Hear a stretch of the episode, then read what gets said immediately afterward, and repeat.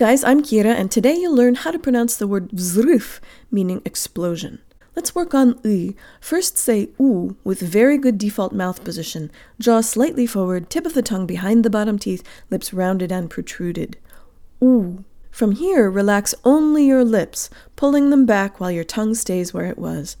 Ooh. Ooh.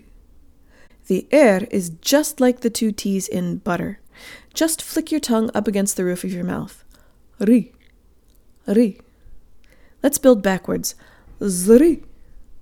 Vzri. The last V sounds like an F. Vzrif. Vzrif. Vzrif. That's it, guys. Subscribe, share, and check out my video course at unlockingrussianpronunciation.org. Счастливо!